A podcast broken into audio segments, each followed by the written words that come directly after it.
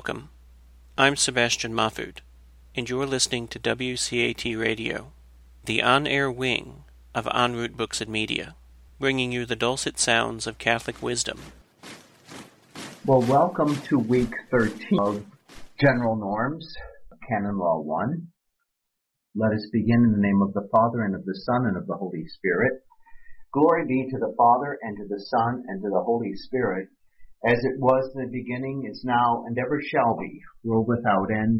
Amen. In the name of the Father, and of the Son, and of the Holy Spirit.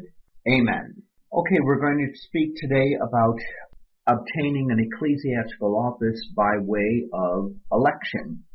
We have, prior to this time, looked at the notion of free conferral with regard to obtaining an ecclesiastical office, and then presentation as a means of obtaining an ecclesiastical office. Now we're looking at election. Let's look at Canon 164. Unless the law has provided otherwise, the prescriptions of the following canons are to be observed in canonical elections. Now, what does that mean? Well, now, what does that mean? Well, for example, these canons do not include papal elections. So, papal elections are governed by their own particular law. Of course, the uh, the law was changed by John Paul II and by Benedict XVI with regard to procedures for these elections for the Bishop of Rome. So they're going to be a bit different, not not substantially different, but a bit different than the canons here dealing with elections. Also, keep in mind that religious communities, institutes of consecrated life, or societies of apostolic life have their own constitutions, which, while they cannot be contrary uh, to the code, to the universal legislation, they may differ a bit with regard to procedure and, and what have you, which is certainly fine. One of the major themes of the Second Vatican Council with regard to religious life was that these religious communities, these religious orders need to get back to their roots. They need to get back to the intention of, of their founders or foundresses and re, sort of rediscover their charism, rediscover their authentic apostolate. And so the law gives pretty broad parameters in which each institute may do that, and therefore that's certainly true with regard to their constitutions and oftentimes with regard to the appointment, the selection of superiors and individuals in roles of responsibility within the community. So while again, these particular laws are not to be contrary to the code, they may differ a bit with regard to methodology. All right, let's look at Canon 165 here, shall we?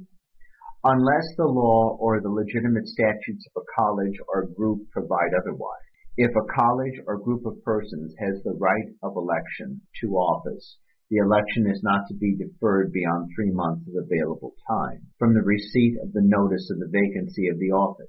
If this period of time has elapsed without action, the ecclesiastical authority having the right to confirm the election or provide for the office successfully is to make provision freely for the vacant office. Okay, and so in other words, this is a, a safety feature if the group or the body charged with the election doesn't fulfill their, their function, well, someone else is allowed, is able to step in and uh, provide for this inadequacy. Again, uh, we, we've seen that in even in the last class with regard to presentation, that these are these are safety nets so that these offices will not be unoccupied indefinitely. Again, that puts the church in jeopardy. That the the, the, the people the, the, they're like sheep without a shepherd. Going back to that to that, that scriptural image. And again, very important to notice how the canon begins, uh, Canon 165 unless the law or legitimate statutes of a college or group provide otherwise. So here, and, and, we're going to see this throughout these canons, the universal law is going to tip its head. It's going to defer, if you will, to particular law, and that is legitimate statutes of a college or group of persons. So, so again, that would be a religious community. So, for example, so a religious community whose statutes, constitutions, have been approved by the legitimate ecclesiastical authority. Well, the universal legislator here uh, oftentimes is going to defer to the particular law governing uh, that institution. Again, it goes back to the notion that law is supposed to be an ordinance or not supposed to be. Law is an ordinance of reason. So the, the particular law may be more reasonable, if you will, than the universal law with regard to this particular religious community. All right, let's look at Canon 166, shall we? Paragraph 1. The presiding officer of the college or group shall convoke all the members of the college or group, and the notice of convocation, when it must be communicated to each member personally, is valid if it is directed to the place of domicile or quasi-domicile or actual residence. Okay, very important here are several things. Again, who's the presiding officer of the college or the group? Well, that's determined by particular law, by particular, by the statutes of, let's say, the religious community. Alright? Shall convoke all the members of the college or group. This is very important the law foresees that with regard to these matters, people are actually physically assembled. We're not talking about Skype or a conference call via the telephone, none of that. We're talking about individuals who are physically together, alright? And then of course, it's the communication of the notice of convocation. But again, Canon 166, paragraph 1, is fulfilling one of the uh, juris, remember these basic rules of law, that nemo tenetur impossibile. No one is held to what is impossible. So, all the presiding officer is to do is to legitimately communicate the notice of convocation to each member personally all right, either to their domicile, quasi-domicile, or actual residence. So is, if they do that, and the individual member throws the notice away or loses the notice, that's not the presiding officer's problem. All right, the presiding officer has done his or her duty, has done his or her function, and the rest is up to the to the individual. Let's look at paragraph two here, shall we? If one of those to be convoked is overlooked and is therefore absent, the election is valid. Up, however, upon the instance of such a one, and after proof of the oversight and absence, the election, even if it has been confirmed, must be rescinded by the competent authority, provided that it has been juridically established that recourse was made within at least three days of receipt of the notice of election. Okay, this again is to provide, again, for, alright, there are going to be maybe some hiccups in the process. Humanity is flawed, errors are made, if one person is overlooked or whatnot. And again, the, the canon is expressly stating, though implicitly, this is not due to what we would call dolus. In other words, that there's not a a direct intention by the presiding officer to overlook a person. It was simply through inadvertence.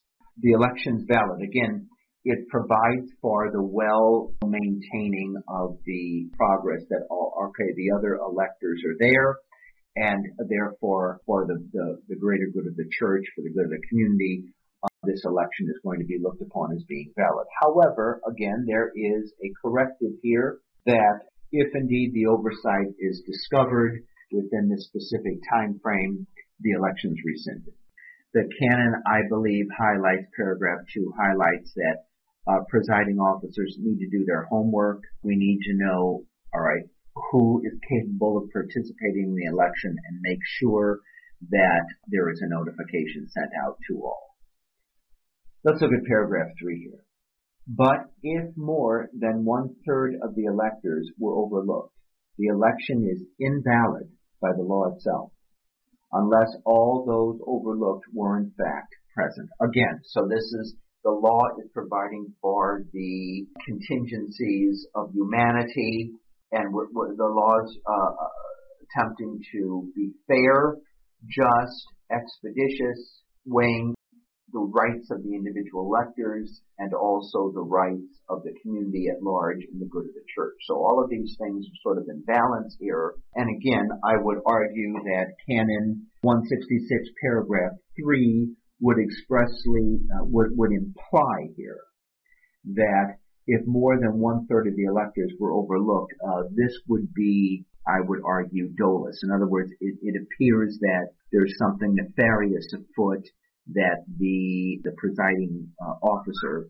is purposefully attempting to alter the outcome of the election, or heaven help us, is just completely, woefully inadequate for the job. Okay, that's not unheard of in the church. Don't quote me on that one. Let's look at Canon 167 here, shall we? Once the convocation has been legitimately made, those present on the day in the place designated in the convocation have the right to vote. The faculty of voting by mail or by proxy is excluded unless the statutes legitimately provide otherwise. Again, depending on the nature of the election, for whom the election is intended, uh, the subject matter, mail or proxy, may be a legitimate means approved by particular law. I think this is, generally speaking, a bad idea. The mind of the legislator is that elections are to be held by a group of individuals physically in proximity with, with one another, participating actively in the election process. Let's look at paragraph 2 here of Canon 167, shall we? If one of the electors is present in the house in which the election takes place, but cannot be present for the election because of ill health. His or her written ballot is to be obtained by the tellers. Okay, and this, this happens frequently, unfortunately, tragically, this is the way it is, with many religious communities, that you have a number of elderly members who may not be ambulatory, who may indeed be confined to, to their room or to a bed, and while they, they certainly have their faculties, they have their wits of them, uh, they just physically would be incapable of the stamina of participating in an election. So the law again provides for this that they certainly may participate in the election and that their written ballot may be obtained by by uh, the teller. But the, what is important is that they're in the house. In other words, there is still some type of physical proximity and this less, lessens the danger, if you will, that the election is not going to be valid uh, or is in some way going to be um, influenced. Okay, let's look at Canon 168. Even if a person has the right to vote in his or her own name by more than one title, such a person can cast only one ballot. Okay, so certainly at times an individual holds different positions in a community. Well, simply because an individual has different positions in the community, maybe one of council member, superior, what have you, that doesn't mean that they have, because of each title, numerous votes that they, that they're able to cast. Alright.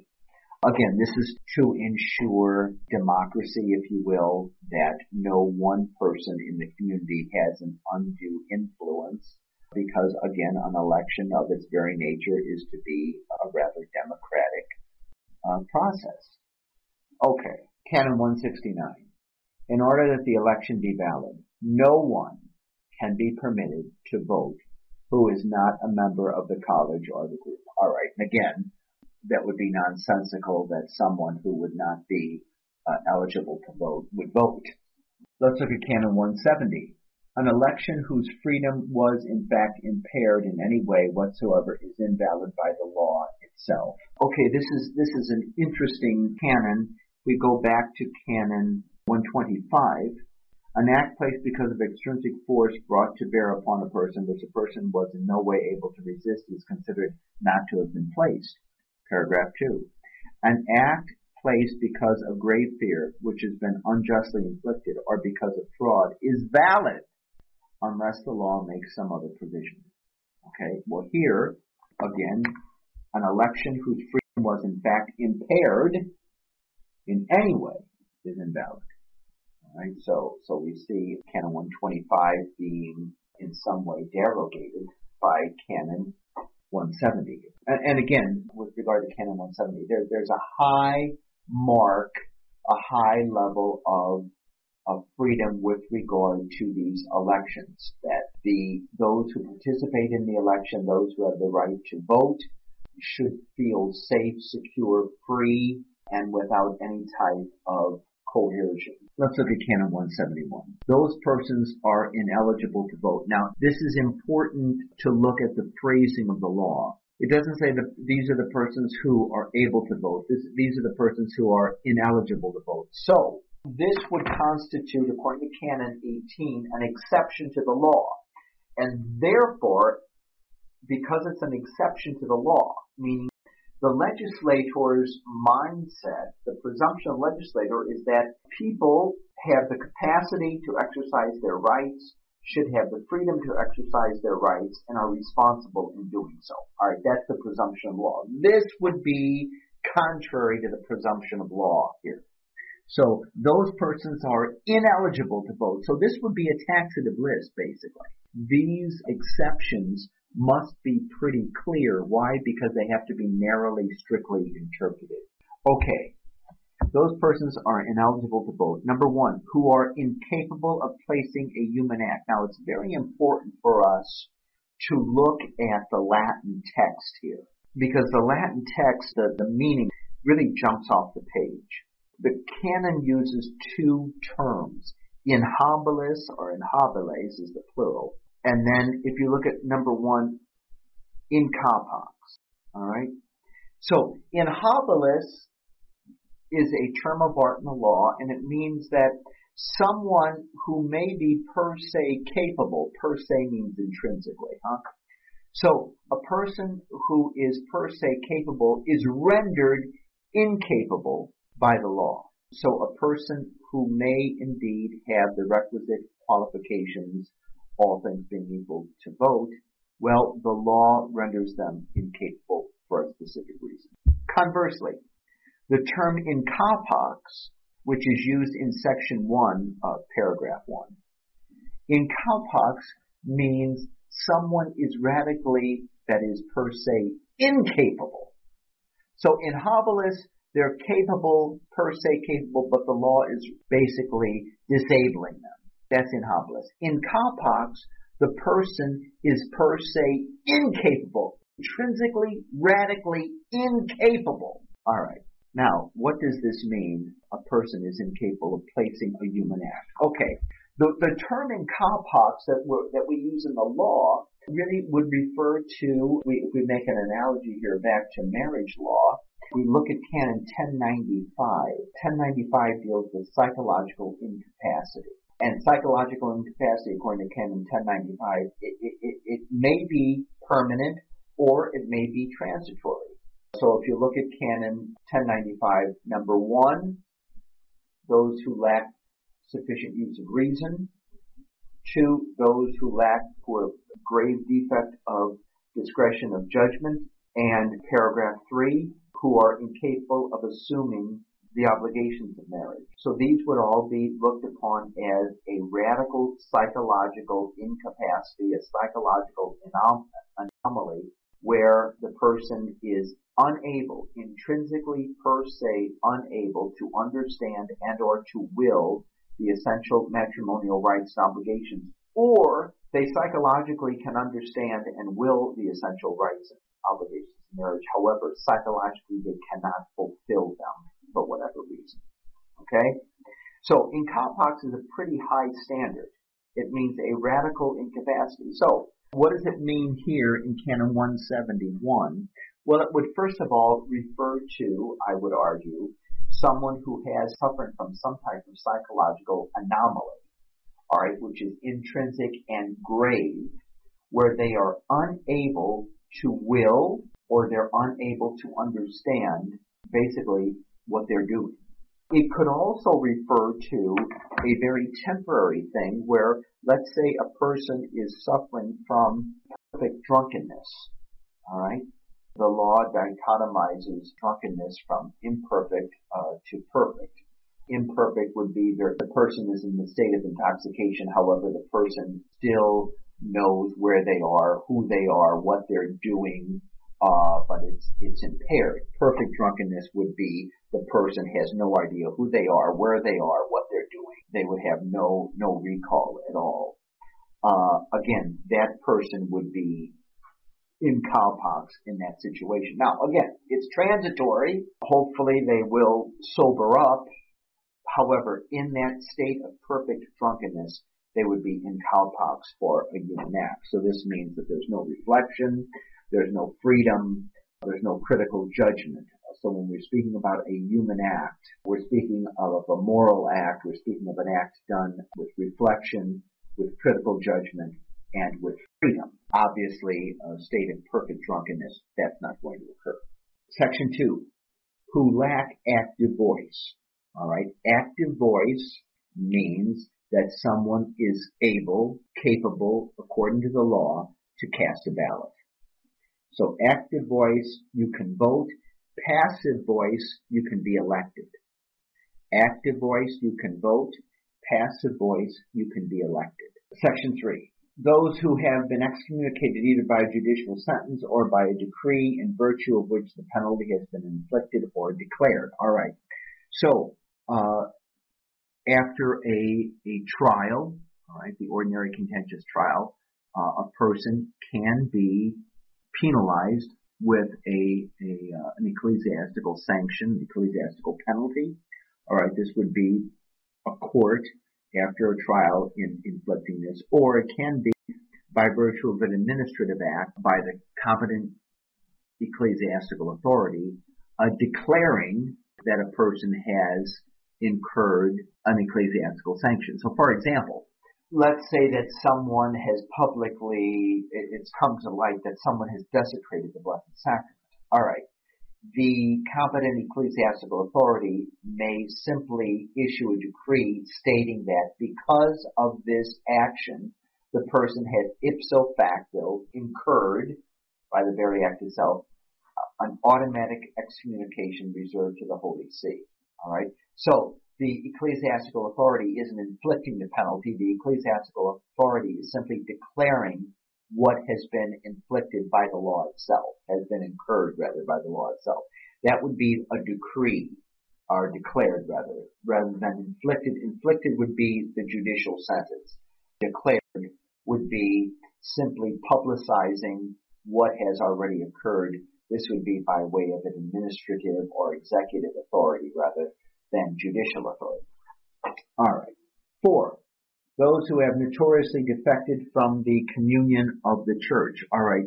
Notoriously defected is either, uh, is one of two species.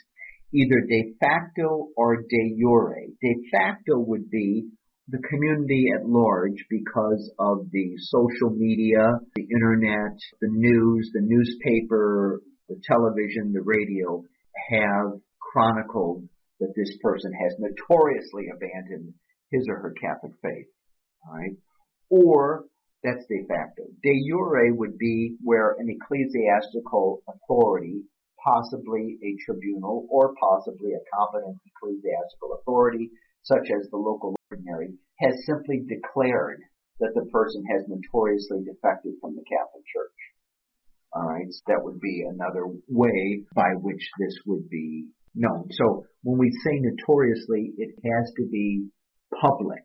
There has to be some public understanding of this. So in other words, a woman religious or a man religious who would hold that a private erroneous opinion women should be ordained to the priesthood and that uh, Jesus or that Jesus never established the sacrament of what? Of, well, let, us say that, that, let's really go out on a limb. Jesus never established the sacrament of baptism. That was a post-resurrection apostolic invention. Alright. Okay. That person is in grave error, and I would dare say, uh, not only with the second object of uh, divine of faith, but primary object of faith.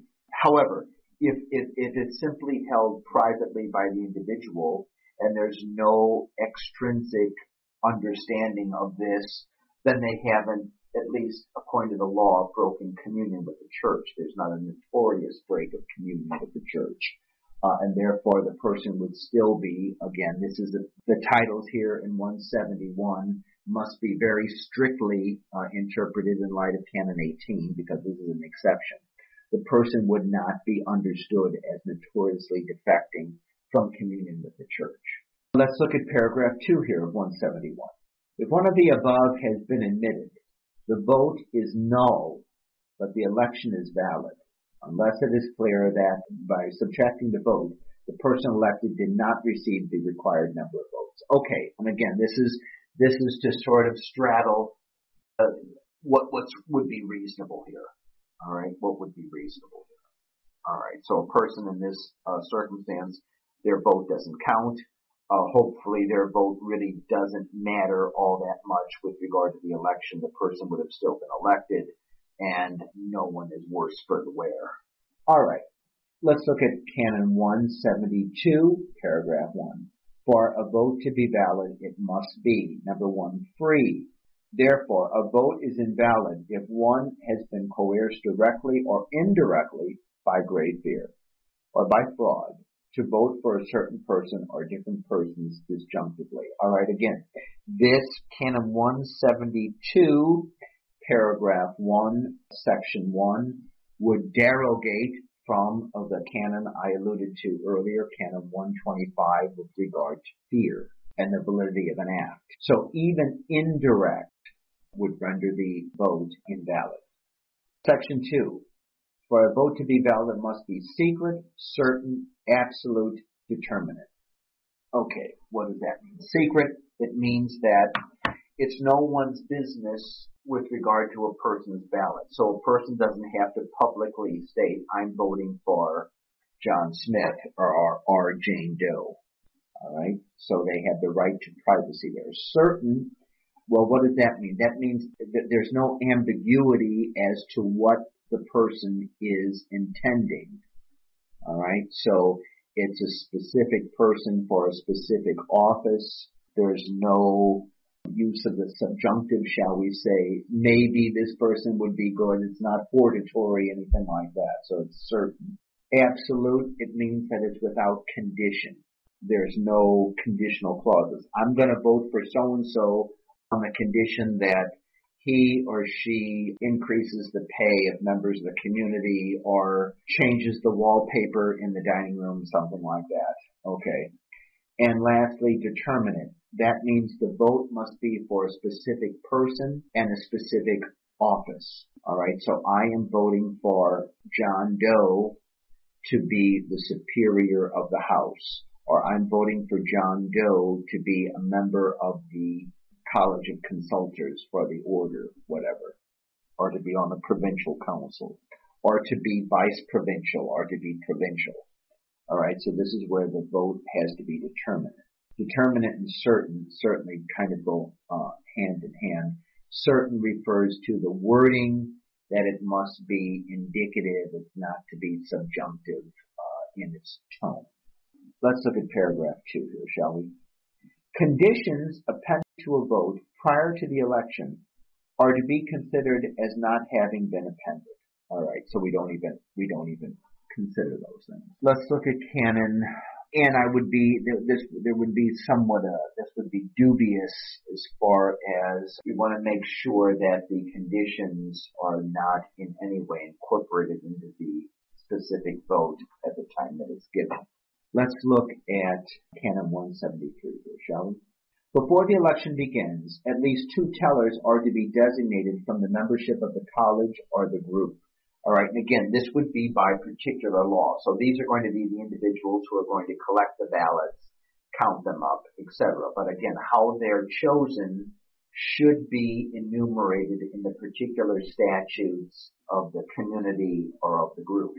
Let's look at paragraph 2 here of 173. The tellers are to gather the ballots, determine in the presence of the presiding officer that the number of ballots is the same as the number of electors, read the ballots themselves, and announce clearly how many votes each person has received. Number three, if the number of ballots exceeds the number of electors, the vote is invalid. Paragraph 4. The secretary is to record accurately all the acts of the election and carefully preserve them in a file of the college after signing them along with at least the presiding officer and the teller. So there is also to be someone there, the secretary, to record all of these events.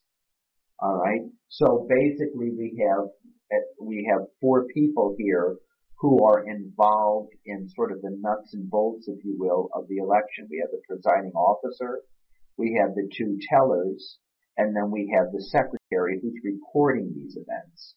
Uh, this is again very important that the secretary would chronicle, all right, how many ballots it took to elect the superior, what the numbers were uh, with regard to the voting, who also received votes, things such as that. That's just important to chronicle.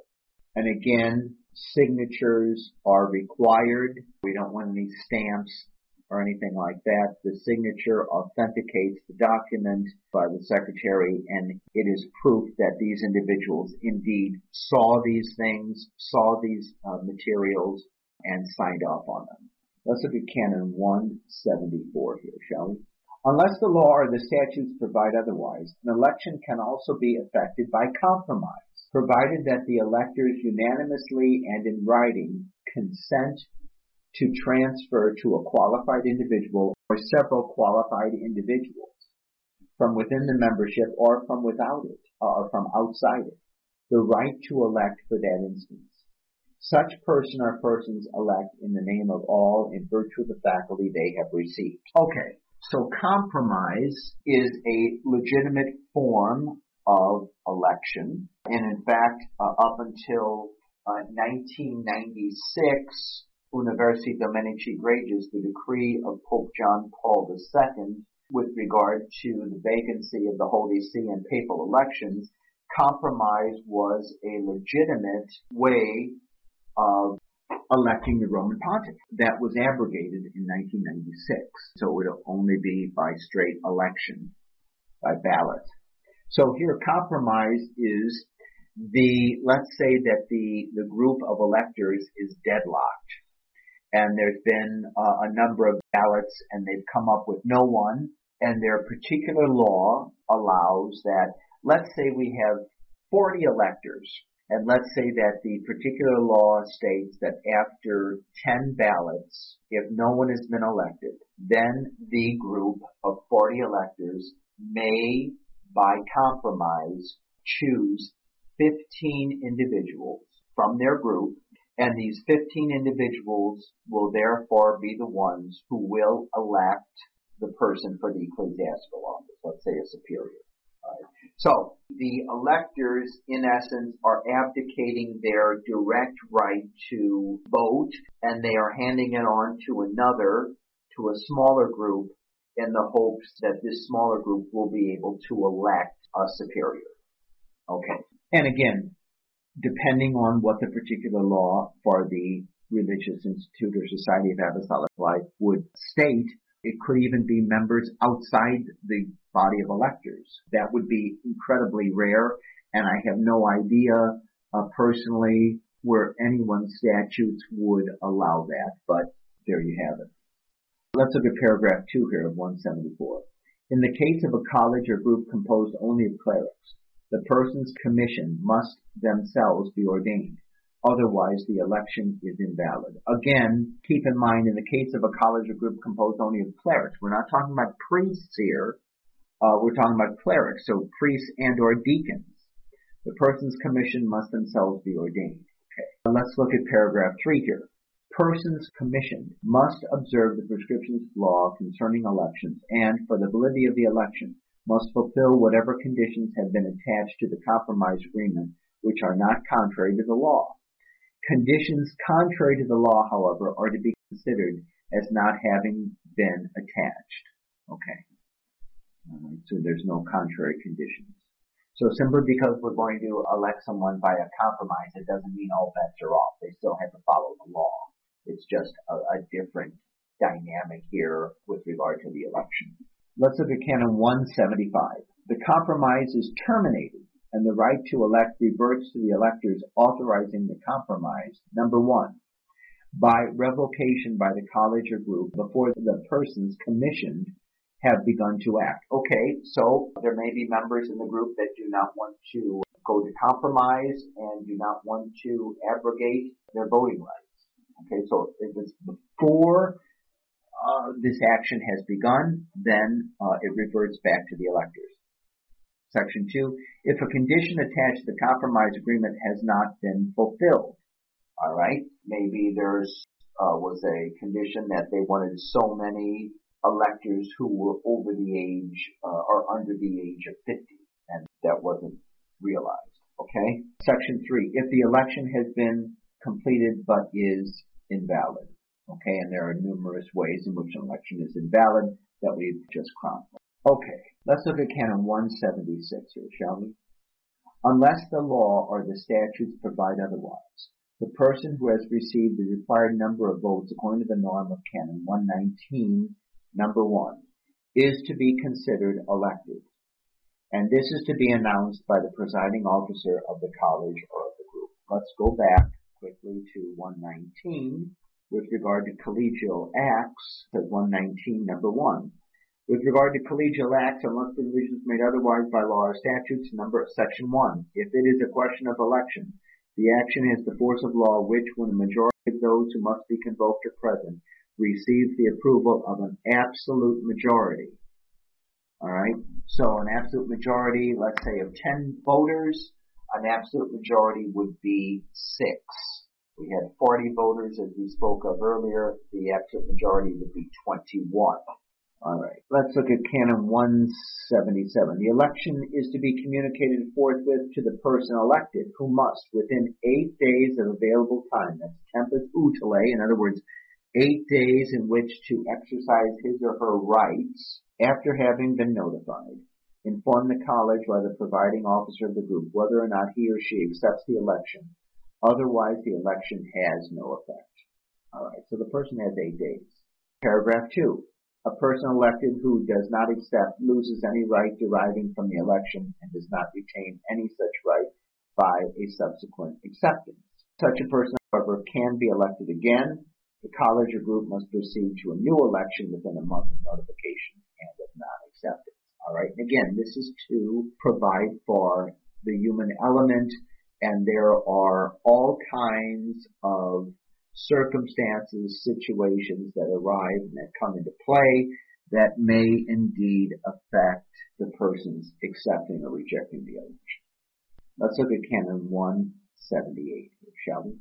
The person elected who has accepted the election immediately acquires the office in full right if the election does not require confirmation.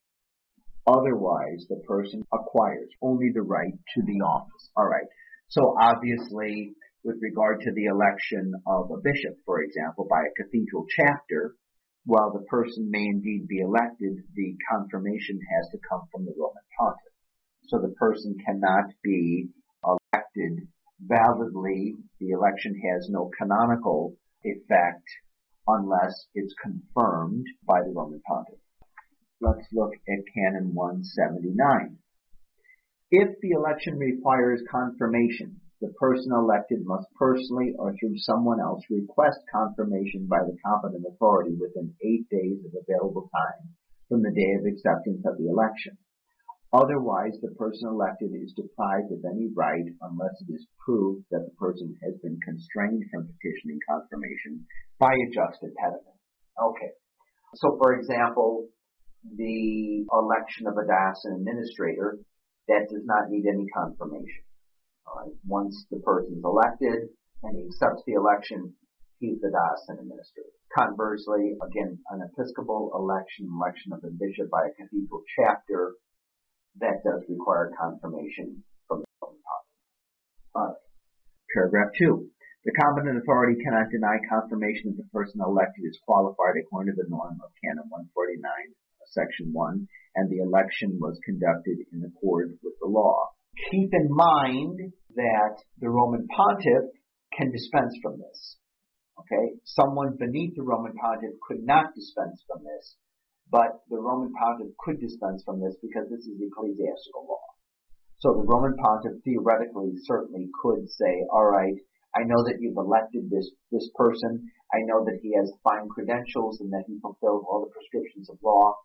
I don't want him as the bishop here. Well, the Roman pontiff can do that. He's the pope.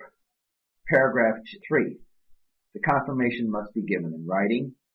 Right? Quod in actis nanis in mundo. If it's not written down, it doesn't exist. Number four, before being informed of confirmation, the person may not become involved in administration of the office, whether this be in matters spiritual or temporal, and any acts placed by such a person are indeed invalid. Paragraph 5. Once notified of confirmation, the person elected acquires the office in full right, unless the law provides otherwise. Okay, Obviously, if we're talking about with regard to confirmation of a bishop of the diocese, the person does not take canonical possession of the diocese until he has, having been elected and the election uh, confirmed, until he takes canonical possession of the diocese. That is, that he shows the papal mandate appointing him to this diocese, to the College of Consultors, in the presence of the chancellor who notify, who notarizes the act. Okay. Now, the question may be, why go through all this? Paragraph 2. The competent authority cannot deny confirmation the person elected is qualified in court of the norm of law. Okay. Well, why go through all this? Well, two reasons. There's the principle of subsidiarity afoot. Again, the principle of subsidiarity touted in the Second Vatican Council higher authority assists lower authority in fulfilling their munus. Alright? So, for confirmation, okay, this is a confirmation by the higher authority that everything was done legally, everything was according to the mind of the church and the discipline of the church. Also, the second reason, communio. It shows a communion, if you will, with of this body, what this body has done with regard to the, their election, their, this Juridic Act. It shows a communio with another organ, uh, uh, another body in the church, which is very important. All right, so that that principle of communio, most most important here. So why confirmation if they've got to confirm the person anyway? Well, it's the principle of subsidiarity to be sure, but it's also the principle of communio, this communion in the church. Okay, let's look here at postulation. Canon 180, paragraph 1. If a canonical impediment, which can be and usually is dispensed, prevents the election of the person whom the electors believe to be more qualified and whom they prefer, they can vote to postulate such a person from the competent authority unless something else is provided by the law. Now, what what what is postulation? Postulare in Latin means to demand, literally. All right, to demand. So, what what is this saying? Here again is where the law is reasonable, and we're looking for the common good maybe just maybe you have a religious community and the pool of competent candidates for uh, the office of superior or the office of uh, vice provincial, well, the pool's rather small, right? There aren't that many uh, in the community that would have the, the wherewithal that gives the talents to do that job. And let's say, for example, that the person whom everyone wants and the person who is the most capable, let's say the person is, is over age canonically. They're, they're too old. Alright. Let's say that the, that the particular law states that the superior can't be over 75 years of age and the superior 70. This person whom every, all the electors have in mind is 76 but he or she is hale and hearty and sharp as all get out.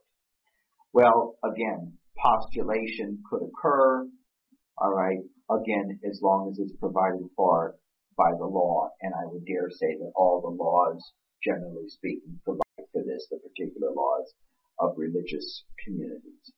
Also, there may be a situation where, okay, this candidate has completed two terms, two successive terms as the superior, and the constitutions of the order prohibit uh, her or him from assuming another term.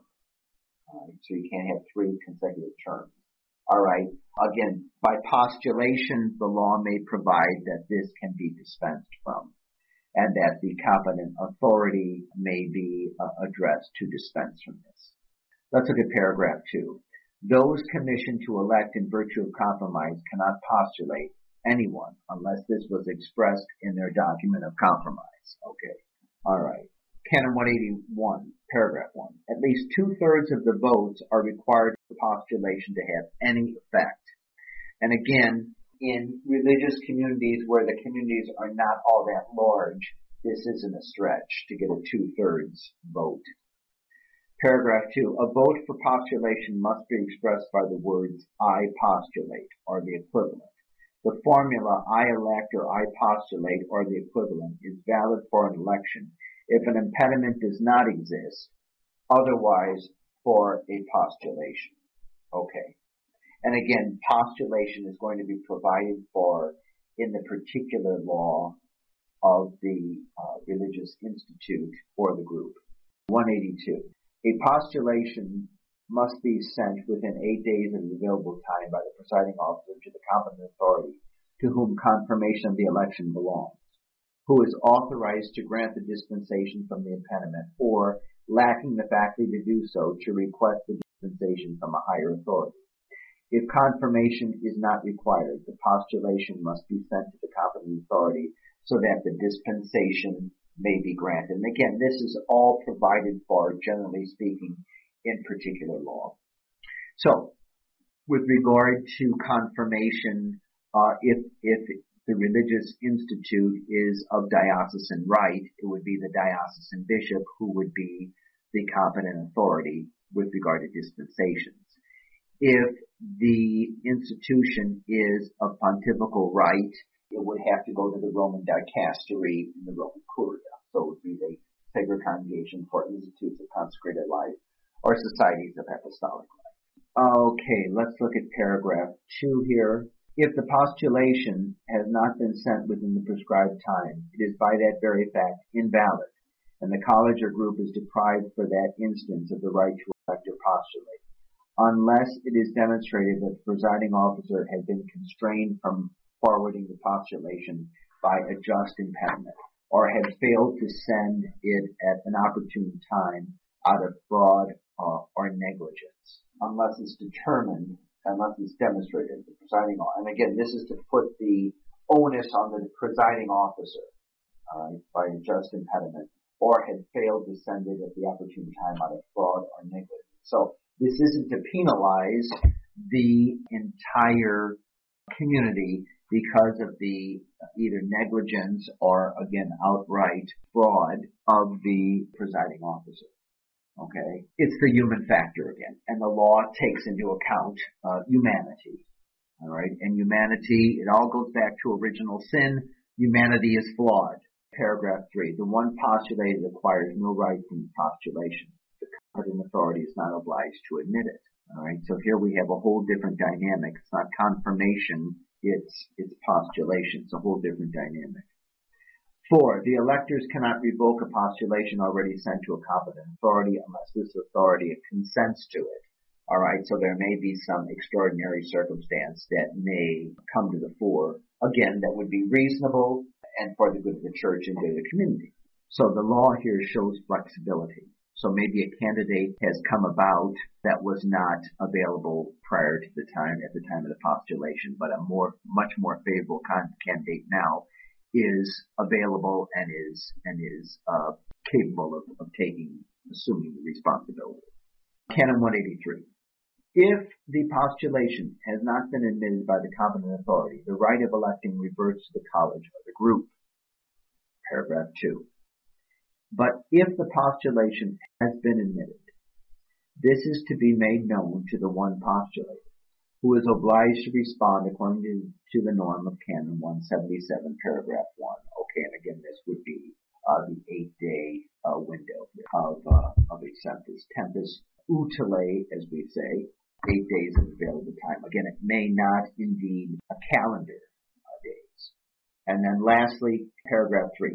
The person who accepts the postulation which has been admitted immediately acquires the office in full right. Pretty clear? Okay? Well, I think enough suffering for today.